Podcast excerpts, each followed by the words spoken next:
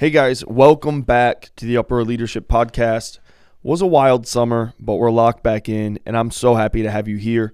Um, if you have any questions you like answered, you want to, we're gonna start doing some more Q and A type responses here shortly. So you can message me directly. You can message the Upper Conference. You can text uh, Q and A, all one word, Quanda, to uh, 833 711 2121 and that's like anonymous and um, that'll be awesome for you but we're we're really talking right now about discipleship and some practical tools with it and one of the things we're seeing with this next generation is um, it, it is a lack of generosity and I think that generosity is such an important thing because you know, like God was generous. He sent his son Jesus. I a couple years ago I was looking through some stats and they were mind-blowing um, it, during the Great Depression, people were giving more per capita than they are now. And they were going through, and if every Christian could simply give the 10% that uh, the Bible teaches, which is the baseline. You know, there's people in their studies, they say that real biblical giving is between 23 and 26%. Some people even say 27% of your, your income. So this is actually pretty interesting. But if Christians across the world could simply give 10%, we could solve world hunger, we could solve illiteracy issues, we could send every missionary fully funded, we could pay off every church debt. And I think the number was it was something crazy like 150 billion dollars would be left over. Um, and you start to think about, man, like what would it look like not only for the church if generosity was instilled in people's hearts at a young age, but what would it look like for them if generosity was instilled at a young age? And I think a lot of people mess this up when we're discipling for generosity is we just talk to them about the benefits of the church, but it's twofold. And I think it's funny because like no one wants to uh, feel greedy, right? Like greed is a disgusting thing. Everyone can agree with that, whether you're a Christian or not. Greed is gross. Um, but what's funny about it is like biblical giving, biblical generosity always has a return. And we need to pe- teach people this. We often teach people what, but not why. And you know, the why is twofold. One, other people benefit, but two, we benefit. And my parents, I'm a pastor's kid, so obviously I was taught this very, very well from a young age. Like I remember we had, um, it it was actually funny. If if this was you too, let me know. Or if you had something similar, let me know but we had um, a giant clear Coke bottle. It was probably like three feet tall. And we put like all of our money in it. It was me and my brother. We would put all of our coins into it. And this thing was like full. And uh, we were saving for a trip, I think to go to the zoo. And we were young. I think we were like eight, nine years old. So it was like a lot of money to us. It ended up being a couple hundred dollars. But we felt to give that to the church and we did. We we sowed because our parents taught us on tithing. I think i've tithed off every dollar i've maybe ever made. If not lord convict me show me. But you know we gave that whole giant coke bottle of coins to the kingdom. And it was so cool because two weeks later someone who didn't even know came up and asked our parents uh, like can i bless your kids? I want to bring them to the zoo. And that was a win-win. You know, like the kingdom won and we won because we were obedient to the to the kingdom, and uh, and we were blessed. And I think it's so cool. We need to teach kids. We need to t- teach this next generation that generosity is a massive key to to not only their success but the success of the kingdom. Um, so two verses I have real quick, and then we'll talk about some practical tools with it. Number one, Proverbs eleven twenty five. It says, "The generous man will be prosperous, and he who who waters will himself be watered." This is one of the easiest scriptures to to let people know why we give because a generous man will be prosperous. And you look at anybody and ask them, like, well, do you want to be a failure? Well, no. Well, do you want to have just enough? No. Well, do you want to barely make it? No. The answer is always going to be no. No one wants to barely scrape by. Nobody wants to barely make it. No one wants to have just enough. And if they do, they're lying to you. Everybody wants a surplus. And if they don't want a surplus, they just don't understand what that money is a great tool to help others and to move things forward. Um, there's an evangelist, he'll say it like this Money in the hand is a tool, money in the heart is poison. And we need to teach people that money is a tool. Prosperity is a tool to help others, to help our families, to help the kingdom. So it, the man who's generous will be prosperous. The man who waters will be watered. And we need to teach people this. Like in our youth services, we will teach on giving. We, we probably should have been more intentional about that portion of service, but you need to teach these students that giving is good. It's not bad. It's not a loss. And why is it not a loss? Because Galatians chapter 6, 7 through 10, I want to read them real quick. It says, Do not be deceived. Like, yo, don't be faked out. This is the truth. This is not a lie. Do not be deceived. God is not mocked. For whatever one sows, that he will also reap. For the man who sows to his own flesh will from the flesh reap corruption, but the one who sows to the Spirit will from the Spirit reap eternal life. And let us not grow weary in doing good, for in due season we will reap if we do not give up. So then, as we have opportunity, let us do good to everyone, and especially to those who are of the household of faith. You know, this is not just talking about sowing good works. This is literally financial uh, literacy in the kingdom of God, which is if you sow, you will reap. If you sow to the kingdom, if you sow to things that, that aren't earthly, but you sow to things that are eternal, you sow to the Lord, you give your tithe, you continuously are generous to the things of God, then you will reap if you do not give up. And this is something we have to teach this next generation because we want them to be blessed. You know, like what's the heart of a pastor? I want these students to be blessed. You want your students to be blessed. You want your small group kids to be blessed. And it's hard to be blessed. And some people, well, I know people who are millionaires and they don't tithe and they don't sell. The reality, like, this is what's funny to me is like, so you think that just because they have millions of dollars, they're financially blessed. You realize what it would look like if they would have been financially literate in the kingdom. Their millions could have been tens of millions, their tens of millions could have been hundreds of millions. Everyone who's not a consistent tither and giver, I think, has shortchanged their blessing of the Lord. And you might, well, they have a lot. Well, they don't have as much as they could have if they would have obeyed the word of God. And that's the key. I want people to go to the next level, and so do you.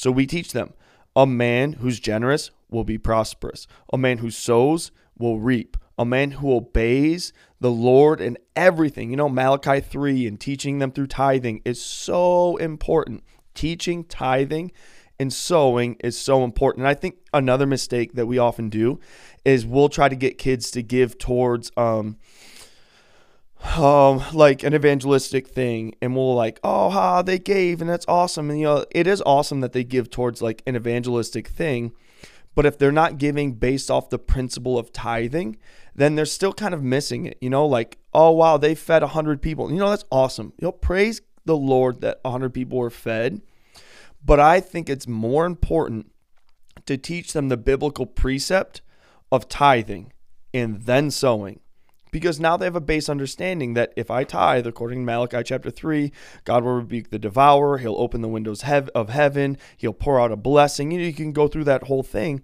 What are the benefits of tithing? These are the benefits of tithing. What are the benefits of sowing?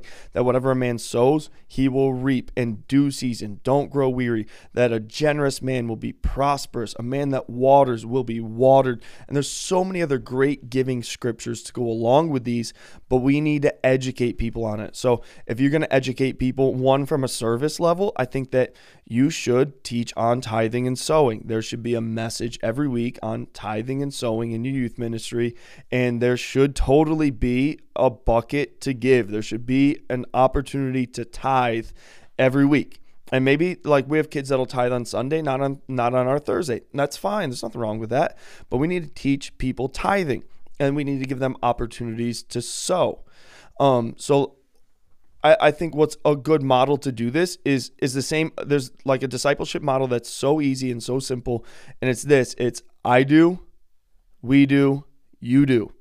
You know how what would it look like if in your services you start talking about tithing? You're like, you know what? For the next two weeks, I'm gonna bring my my tithe and I'm gonna give it on a Thursday night or a Wednesday night or a Sunday night. And it can still go to the church, but you need to model what tithing looks like. What would it look like if all of your leaders, you you start tithing on your night for your youth ministry?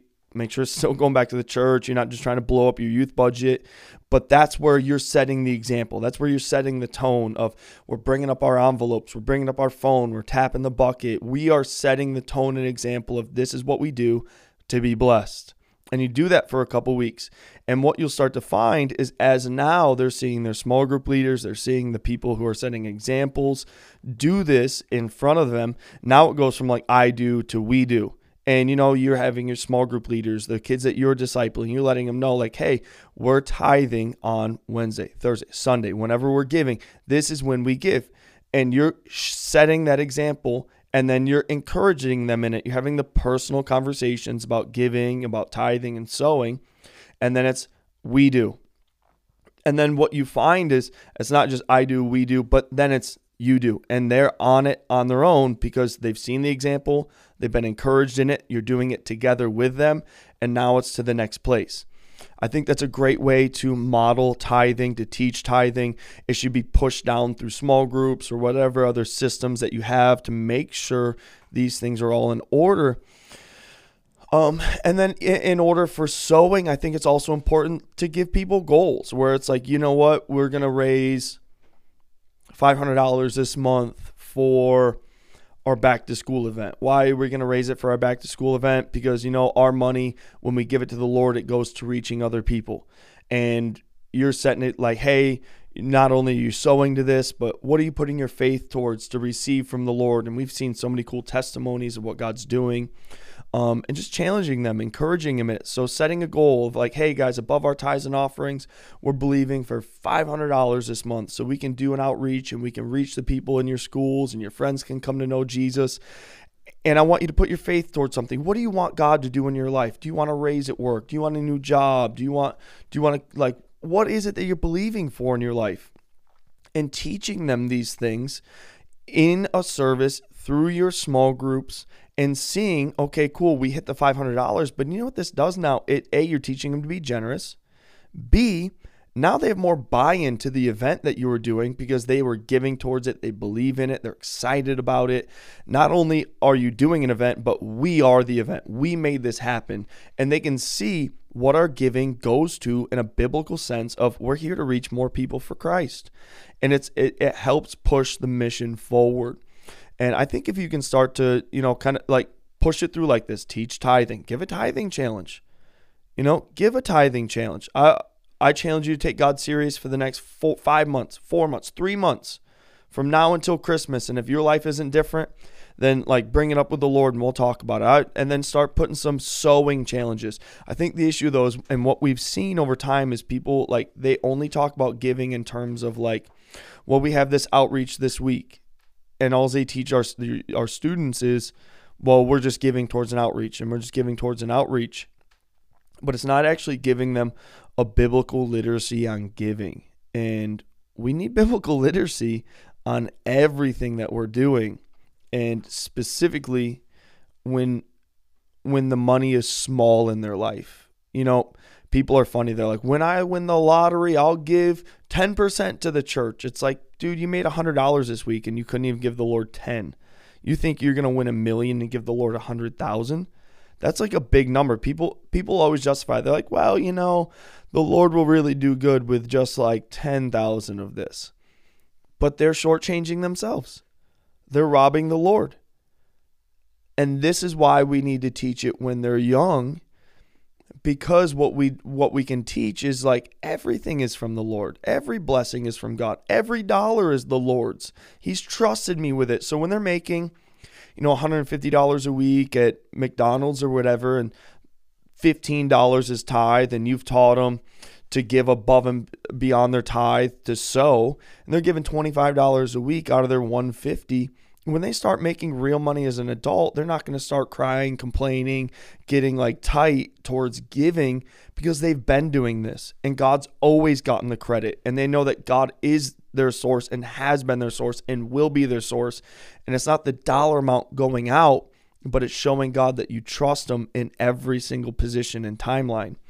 Um, I, I think it's so important to teach them to do it good with with like small dollars because if you don't do it well with small dollars, you'll never do it with real money when they, when they turn into adults. And again, it shortchanges the kingdom and it shortchanges them.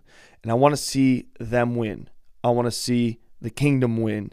And ultimately, like what you know, like even think about it, like what more could you do with more money in your ministry?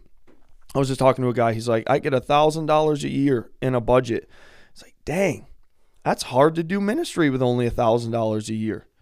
You can't even like pay for your gas to pick kids up with a thousand dollars a year as a youth pastor. But he's allowed to keep his offerings.